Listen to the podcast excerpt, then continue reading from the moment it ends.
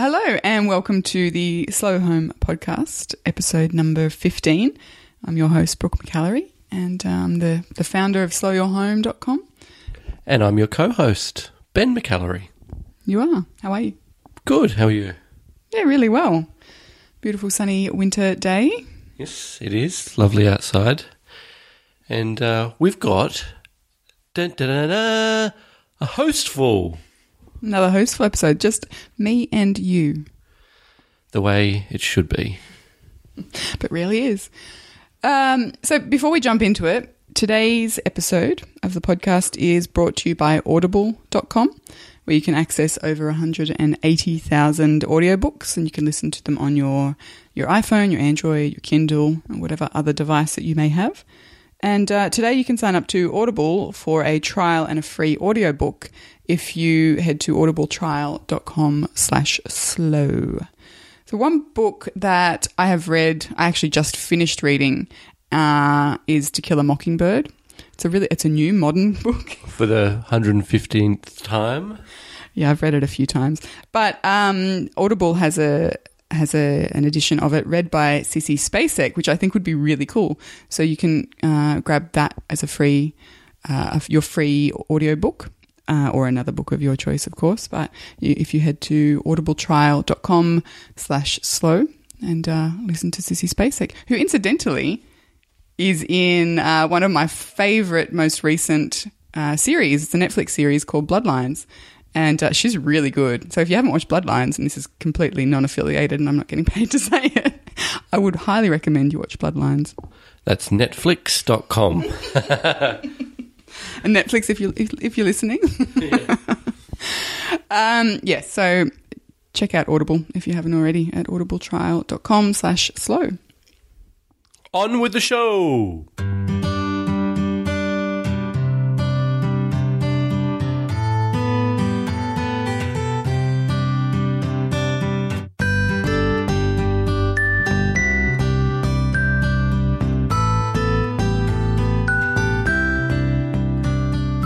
So, as Brooke mentioned, this is another, well, it's the second hostful, official hostful episode. And um, what hostful means is basically we, um, or every episode, Brooke um, asks her listeners to send through questions that they might have on either particular topics, particular episodes, or anything at all. And um, we then dedicate a whole show in answering those. So we'll probably get through about three of those questions because we like to go into a bit of detail on um, on each answer, um, and some of them require that time as well. So um, you know, it's about slowing down and giving thought to every single answer. So that's what we're going to do do today. And the first question has been sent in via the blog from Holly, who asks. How would one create a slower home with less stuff when their spouse isn't on the same wavelength? You'll get two answers from us. May or may not be similar. Uh, this is actually a question I get asked a lot. Um, and it's something I think that people really struggle with too, particularly when they become really enamored with the idea of slowing down and they can see the benefits that it's going to have.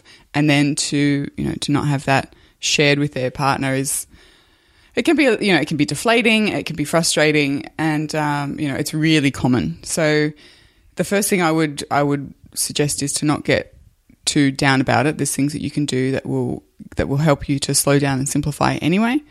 Um, but the for me the the main issue at play here is to to not. oh, so Joshua Becker in his his episode, which I'll link to in the show notes, spoke about this uh, similar kind of issue, and he he recommended, and I agree with him wholeheartedly, that before we start, you know, taking pot shots at our partner's inability to do something, we make sure that we've got ourselves sorted first. So his advice and mine follows on, you know, pretty close closely to that is to look after your own stuff, you know, declutter your own stuff, simplify your own schedule, um, you know, make the improvements that you want to see across the board in your own life first really, and I mean genuinely do those things, not just, uh, you know, kind of uh, deal with the surface level stuff. Really take the time to work through, uh, you know, both your own physical possessions, but also, you know, your schedule, that kind of thing, and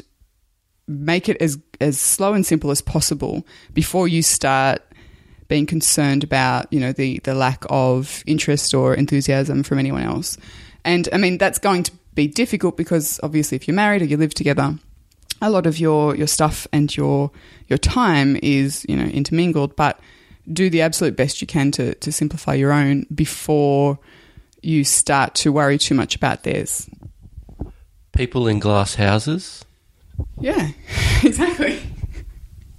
Well, this is a really short answer. People in glass houses. When in Rome, you know, a number of sayings that relate to this. Or Anchorman. Um, but then the second part of that is once you've done that, I think the key is just to talk. I think communication is a really important part of it. And I think sometimes we assume that our partner might understand why we want to do things or what we're looking for in making these changes. We just assume that they understand why it's important to us. And that's almost rarely the case. Um, you know, they've got other things that are important to them and, you know, other things going on. So unless you're really clear about why it is that you want to slow down and simplify, it might not be clear to them why it's so important to you. So once you, you know, once you've, you've dealt with your stuff and your time, then just open, you know, open the door to having conversations about it by saying, I feel, I feel, um, better. You know, the benefits that I'm I'm discovering of, of having less stuff are these, or you know, my head feels clear, or whatever it is, and ask them if that's something they're interested in having or exploring. And you might be surprised by the answer, and you also might not be. But that's then where compromise comes in. And you know, when you're married or living with someone, uh, you know, it's it's very rarely 100% for either person. You know, it's about compromise and negotiation and being okay with that you know, not being resentful about it. Big headed or everything else that goes with that as well.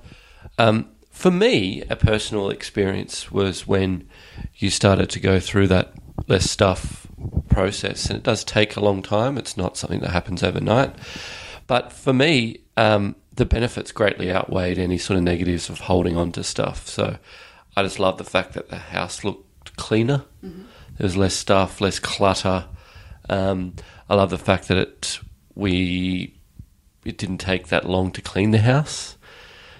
It's me saying this, who hardly ever cleans the house, but you know, and and the the the benefits just great. I think you know greatly outweigh the the negatives of it. One one thing that sort of sort of kicked me into gear, if you like, was when I came one came home one day and looked into our shared wardrobe and you had probably a third of the clothes that I had in my wardrobe. So um, that really sort of for me was the sort of tipping point. I was like, I've got to do something about this. Did I ever declutter anything of yours that kind of pissed you off? I really don't think so. I, I don't think so either. That wasn't a loaded question. Um, I mean, you've, yeah, really, I, it was a very amiable kind of process for us because but I will say that's made this made the case because neither of us are particularly sentimental and neither of us had particular attachments to things anyway. I know there's lots of people who have you know they have their collections or they have their things that um, you know springs to mind immediately people with you know Star Wars toys, for example, or you know things like that. That when you move in together or when you get married and share a space, that kind of stuff becomes much more fraught because one partner might love it, like just genuinely love it, and another partner not. So that's where you know we've been very fortunate that it just wasn't an issue for us. Um, yeah, yeah. So it didn't. It, you're right because I I came from that. I hated clutter anyway. Like I really wasn't a collector or anything like that. I mean, I did have stuff, stuff that I could obviously get rid of. But um, yeah, just really, you know, wasn't into the whole material item. So I think that sort of helped us. Yeah. Um, might not help anyone else, but um, it certainly made it easier for us. Mm. So, I mean, I know it's kind of been a rambling response, but I think that's because there is no easy one answer for the question of what if someone's not on board. But my my I, this is the advice that I always give anyone who asks me. It's to deal deal very well with your own stuff first, and then just continue to communicate. And communicating is very different to nagging. You know, just mentioning how easy it is, or how much better you feel, or whatever, and just asking, just asking the questions, and being prepared to listen to answers that you might not want. Do you think purgatory is a good tactic to use? Yeah, I do actually. You mean like putting stuff away Same brain.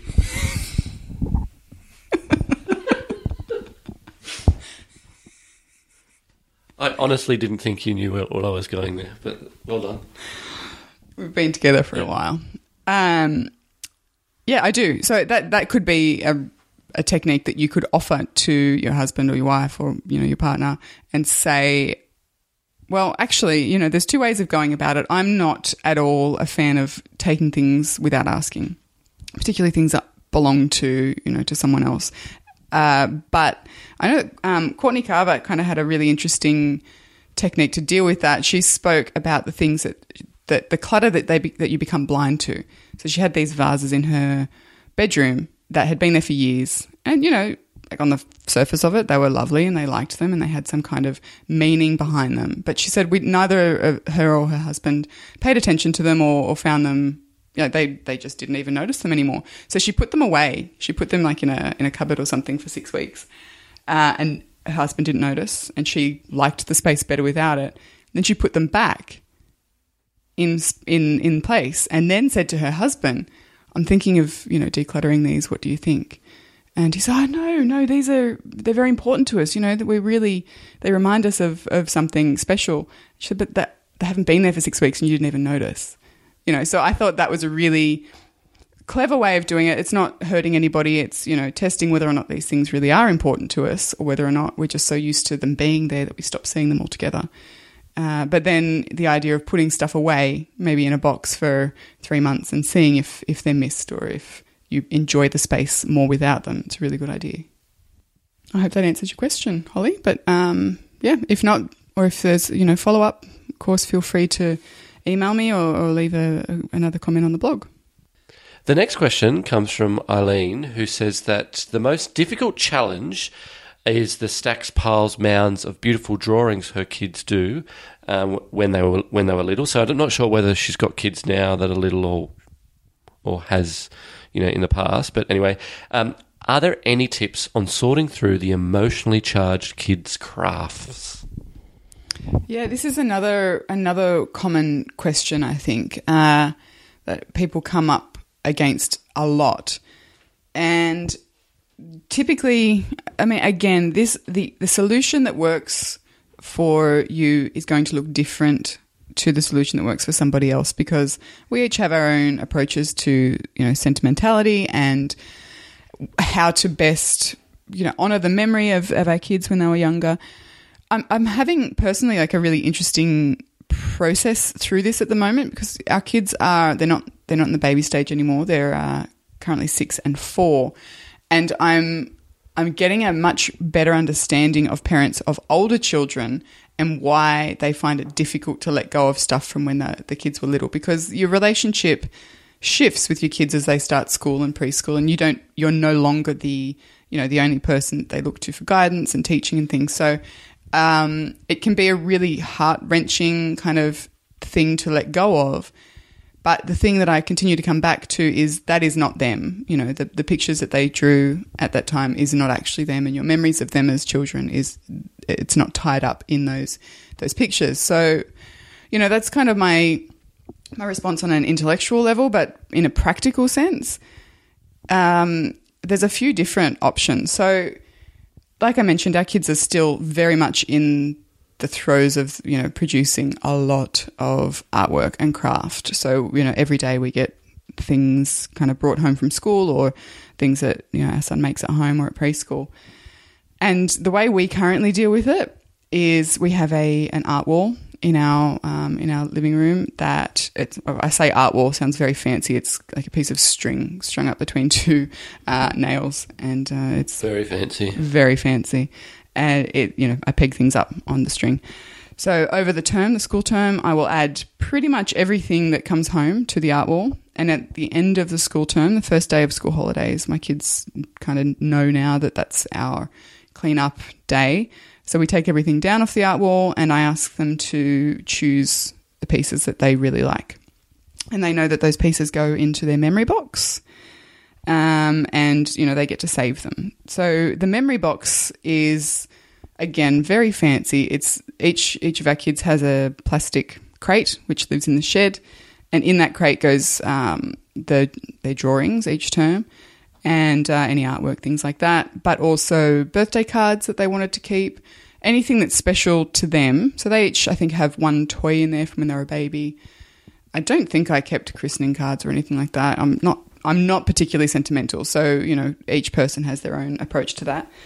Uh, and then once the memory boxes get full, and the kids know this, they need to sort through them and make space before they add other stuff. So that's kind of how we deal with it in a practical way, and it just keeps it really manageable. So, you know, when the kids are 18, and to be perfectly honest, I don't think they're going to want much of this stuff. It's not going to be heart wrenching for them to then think, oh, but mum took all this time to save it. And, you know, there's guilt attached to that. That becomes their clutter and it becomes their burden. And that's not something that I really want to put on them as kids. I don't want that to be my legacy to them. So that's, um, you know, that's the practical way we deal with it. If, however, your kids, Eileen, are older and you're, you know, you're at that stage, I guess practically there's a few different ways of dealing with it. You can, you can just let it go, you know, and that's something I know quite a lot of people have done. People I've spoken to, and they have felt nothing but lightness and freedom after doing that. Um, but you can also, if you're really concerned about letting go of these things and they're really emotionally charged for you, you can take the the time uh, and the energy to uh, take photographs of the pieces and then you know save them onto your your hard drive. Maybe make a, a book of them so that you don't lose you know those visual reminders of, of how little your kids were and how sweet their their drawings were. Or you know you could you could kind of split the two. You could take 95% of them and let them go and keep a handful that are really you know important to you and either photograph them and, and let the physical items go or keep them somewhere. Yeah, for me, this is interesting because I'm not sentimental at all. Maybe maybe it's a, a male female thing, but I I wouldn't um, and haven't kept any of my art. Um, uh, you got to ask yourself: Are you doing it for yourself, or are you doing it for your kids? So why are you keeping? Are you keeping it for you to remember and for you to have, or are you keeping it for your kids to have when they grow up? So I know that you mentioned um, the memory boxes. Mm. Is that a memory box for you or for the kids? It's for the kids. Yeah, I um, so when I moved out, my mum gave me, and my mum wasn't a super sentimental person either, but she gave me four or five big boxes of photos and things like that, things from when I was a kid. And how much of those big five boxes did you keep? Mm, I, I, have my box of uh, photos that I'm still working through digitizing, but they'll. I'm happy to let them go once I've digitized them, and beyond that, maybe a quarter of a box. Yeah. Yeah. So anyway, that, I, I don't have. There's no answer to this, obviously, because it's going to come down to your, you know, your individual, um, you know, the experience. But yeah, for me, it would just be one question: What are you doing this for? Are you doing it for yourself? Are you doing it for your kids? Look, it might be the same outcome either way, but it's just, I think, a nice a question that you need, I think you need to ask yourself because if it's for yourself, it's just another part of simplifying to me. Mm-hmm. It just becomes part of the bigger picture, and um, you will treat that as you do with your clothes or anything else. Um, but you know, that's that's me, and I'm again not the most sentimental guy. I do think that it's a different um, issue for mothers versus, versus fathers, I must admit. No doubt. And that's what I was trying to say. Yeah. yeah. Um, you know, because so much of, I'm speaking for myself here completely, but so much of my identity since having the kids has been tied up in the kids that, you know, it's, um, it, it, like it's a, it's a it's confronting, I think, to see them grow up and you know become their people in their own right, which is wonderful and that's what we want. But it's just it you know it it's an emotional thing. Like like Eileen said, it's emotionally charged. The most annoying part is when you get your kids to choose, you know, the piece. So we do this every at the end of every term. So Brooke will probably do it tomorrow. All right, kids, what what pieces do you want to keep? And they always keep the crappiest ones, always. So yeah, they'll keep the abstract finger painting over the beautiful perspective piece with depth of field. Um, so that's an annoying process. but you know, it's all part of them becoming their own person, and that's fine. I'm more than happy most of the time to let that go. There's been a couple that I've kept because I love them, but yeah. Hope, hopefully that's helped. Another question that's come through on the blog from Lauren, and you'll find that this is kind of similar to the, the previous question, but we've taken a different slant on it. Lauren asks As your kids grow and develop their own lives and passions, they are often accompanied by stuff, a lot of stuff. So, what do you do about their things? What do you do when you hit a plateau, not entirely of your own making? How do you start turning from being the one in charge of everything to being in charge of your own life? Because suddenly your family, your kids are taking charge of themselves, but not completely? Good question. It is a really good question. I feel like that's kind of the point that we're finding ourselves in now. Um, like I mentioned before, the ages of our kids mean that they're really starting, particularly our six year old, she's starting to really become her own person. She's got her own interests, and it can be really difficult. So, you know, I think there's a few things at play here that will help. Um, the not the least of which is understanding and accepting that that's just part of life. You know, I don't want my kids to grow up being, uh, you know, wrote, learnt the mini versions of me. Uh, I really do want to encourage them to be their own person. And that means, you know, learning about this stuff because here we are as adults still struggling with these ideas of stuff and, you know, uh, you know, our identity and how it's tied up in our stuff. So these are, these are kids who are, are only just beginning to learn about that. So I think a big part of it is just modeling um, our behaviors for them because kids will, over time, undoubtedly do what they see, not what they hear. You know, so it's just a matter of modeling really good behavior and not valuing stuff over, you know, experiences or over relationships, being engaged and taking time to, you know, really kind of connect. And that that's not going to help in the short term. That's that, like that's a long game kind of thing. So in the short term, I recommend always giving kids boundaries, um, physical boundaries. You know, if, for example, your children are into collecting Minecraft minifigures, then give them a space for that collection. Um, and once that space is full, then don't expand the space. Don't give them more shelving. Don't give them another drawer. Say, this is your space for your toys or your books or whatever it is. And once that space becomes full, or uncomfortably, you know, difficult to close the drawers or whatever it is, then say, well, your space is full. Now you need to take things out to make room. And that's something that we've done for both of our kids, and it's it works surprisingly well most of the time. Uh, so you know they both have a, a, small bookshelf each, and that's their toy space. And um, you know once things start to to topple out, it yeah it becomes obvious to them that it's time to to you know remove some stuff. That in itself is not necessarily an easy process, but again, it's about modeling, you know, what you want them to be able to do as they're older. Give them an inch, they take a mile. Does that relate? Sure. People in glass houses. Now, uh, it's really interesting. This it's human behaviour. I think the more space you give someone, you know, the, the more they'll take. Mm-hmm. It's sort of like with this room we're standing in right now. When we um, renovated, we had a spare room. We'd never had a spare room before. We'd always we'd lived in a unit before this, um, and before we renovated, this house was tiny. Um, and when we when we did renovate and had this room here as sort of like the third room, third uh, sorry um fourth bedroom, um, what did we do? It was just full of stuff, wasn't it? Mm-hmm. We just put stuff in it because it was here. Yeah. Like we had the space so we put stuff in it. Yep. We had shelves, like multiple shelving units full of plastic crates full of stuff. I could not tell you what was in any of those no. boxes. No. And it's all gone now.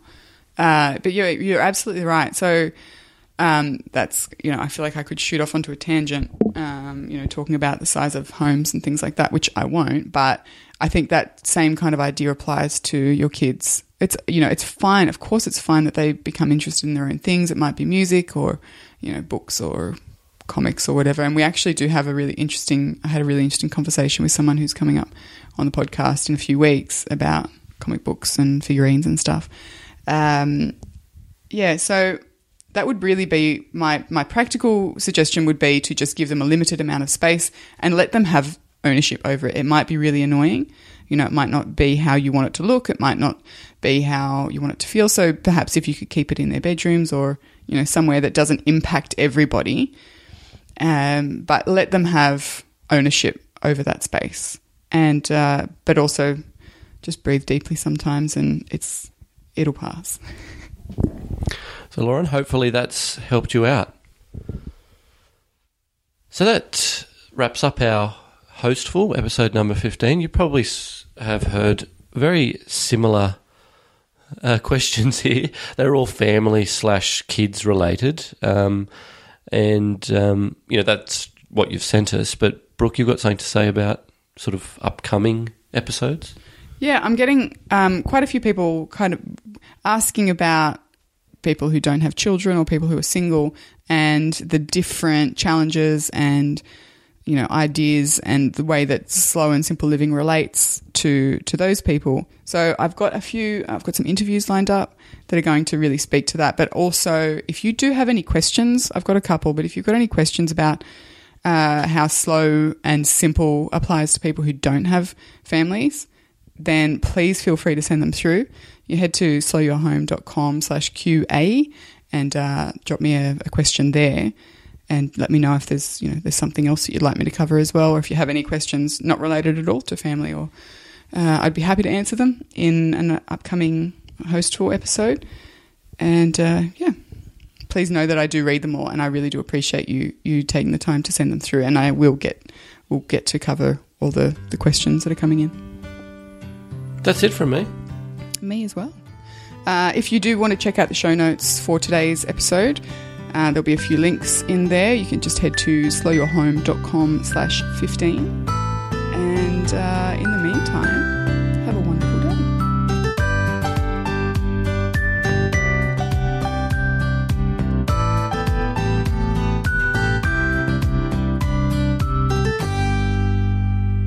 This has been another episode of the Slow Home Podcast. If you enjoyed it, be sure to subscribe via iTunes and leave us a rating or a review. Thanks for listening.